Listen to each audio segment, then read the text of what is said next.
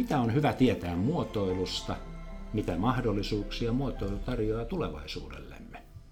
Tervetuloa kuuntelemaan podcast-sarjaamme muotoilusta ja siitä, millaisia työkaluja voimme löytää muotoilun avulla muutokseen.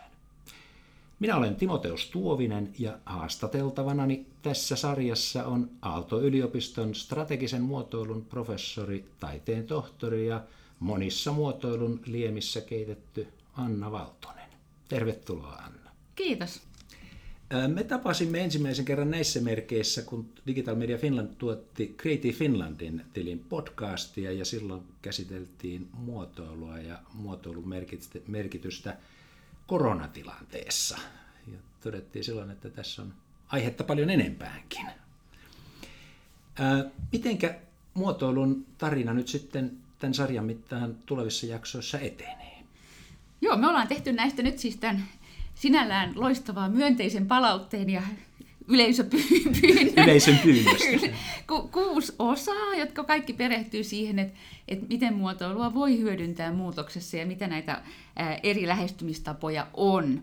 Ja nämä kuusi osaa, niin meillä on ää, sisällöllisesti ajatuksena se, että ensimmäiseksi me katsottaisiin loppukäyttäjäkonseptia, yritetään ymmärtää ihmisiä, miksi, miksi se on tärkeää, mitä, mitä kaikkea siihen liittyy.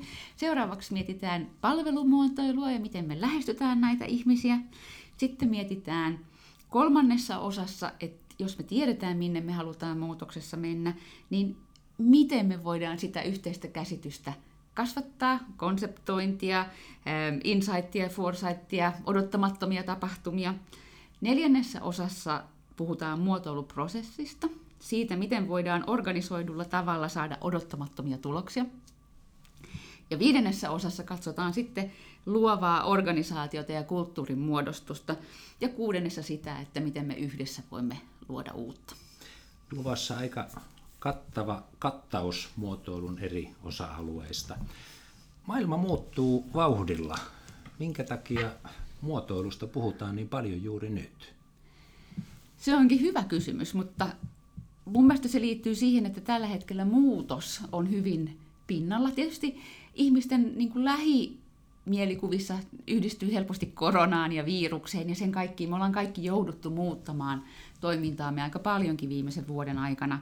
Pandemian lisäksi tietysti on paljon muitakin asioita, jotka vaikuttaa muutokseen ja paljon syvällisemmin ja pidempiaikaisesti kuin pelkästään yksi virus. Eli jos mietitään vaikka tekoälyn tuloa ja algoritmien hyödyntämistä, niin nehän muuttaa meidän tavat tehdä töitä aivan täysin.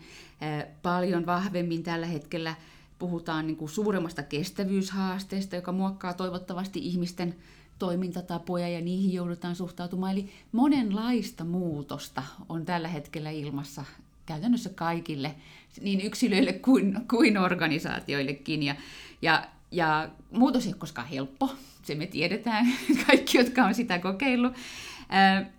Mutta että toisaalta niin mä väittäisin, että siihen on aika hyödyllistä ottaa käyttöön ainakin kaikki ne menetelmät ja välineet, jotka meillä on. Että eihän muotoilu millään lailla ole ainoa totuus tässä maailmassa, mutta sieltä löytyy ainakin yksi hyvä setti mahdollisia tapoja lähestyä muotoilua tai muutosta.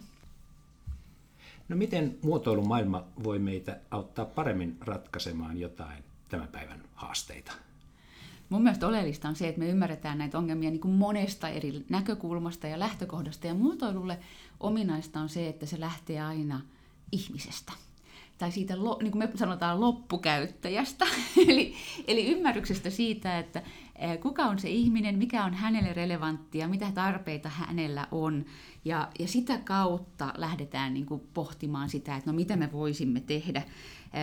Siihen liittyy tietysti monenlaisia niin kuin piirteitäkin. Puhutaan paljon empatiasta siihen, että osataan samaistua siihen ihmiseen, mutta yhtä lailla ehkä organisaation tasolla siitä, että uskalletaan ää, ajatella luovasti tai olla rohkeita ja, ja ollaan kiinnostuneita uusista näkökulmista ja, ja tämän tyyppisistä asioista, mutta niihin ehkä laajempiin ymmärryksiin päästään varmaan.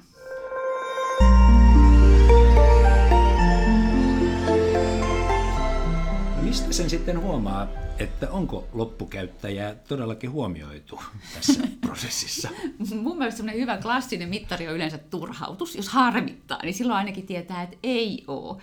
Eli jos me mennään vaikka bussiin ja me ei ymmärretä ihan tarkkaan, että miten mun pitäisi sitä korttia näyttää ja mitä mun pitikään painaa ja nyt mua harmittaa, niin ainakin voi todeta, että todennäköisesti tämä on huonosti suunniteltu ja mua ei otettu huomioon, että tätä pitäisi olla miettiä vähän tarkemmin. No, miten sitten kun lähdetään sitä loppukäyttäjän ongelmaa siinä pohtimaan, niin minkälaisia työkaluja meillä on käytössä, että me voitaisiin muotoilun keinoin jotenkin helpottaa hänen elämäänsä? Näitä keinoja on paljon ja ne on myös kehittynyt hirveästi vuosien varrella. Eli jo pitkään puhuttiin esimerkiksi asioista tai semmoisista kuin focus groups, joista kysyttiin tietyllä, tietyltä määrältä ihmisiä, mutta mut ehkä se ymmärrys on myös lisääntynyt siitä, että aika usein tänään ne otetaan myös loppukäyttäjät mukaan siihen suunnitteluprosessiin. Käytetään analytiikkaa, on erilaisia tutkimusmenetelmiä, Eli kyllä niitä keinoja löytyy, kunhan löytyy tahtoa. Ehkä oleellisinta on nimenomaan saada se näkökulma siihen, että muistetaan aina miettiä, että miltä tämä näyttäytyy sinne ihan loppukäyttäjälle, eikä vaan se, että mitä me kuvitellaan itse tekevämme. Niin, eikä se yksinkertaisimmillaan, että jos halutaan tietää, mitä loppukäyttäjä ajatella, ajattelee, niin kysytään sitä siltä. Näinhän se on. Ja, ja usein, silti hämmästyttävän usein, kun puhutaan vaikka ä, tuotesuunnittelusta yrityksissä, jotka tekee, niin lähtee teknologiavetosesti miettimään, että meillä on nämä ominaisuudet tai markkinatutkimusta tai muuta, niin, niin ei sitä silti aina muista kysyä, että no miten loppukäyttäjä tämän kysy- tai niin kokee, että vaikka sä naurat tälle, niin ei se niin itsestäänselvä ehkä silti ole. Että silloin mun mielestä, kun me lähdetään sieltä loppukäyttäjästä ja hänen tarpeiden ymmärryksestä, niin silloinhan se kääntää sen koko tuotekehityksenkin mullin mallin, mallin ja täysin nurin perin. Eli silloin lähdetään siitä, että ymmärretään, että mikä loppukäyttäjälle on tärkeää.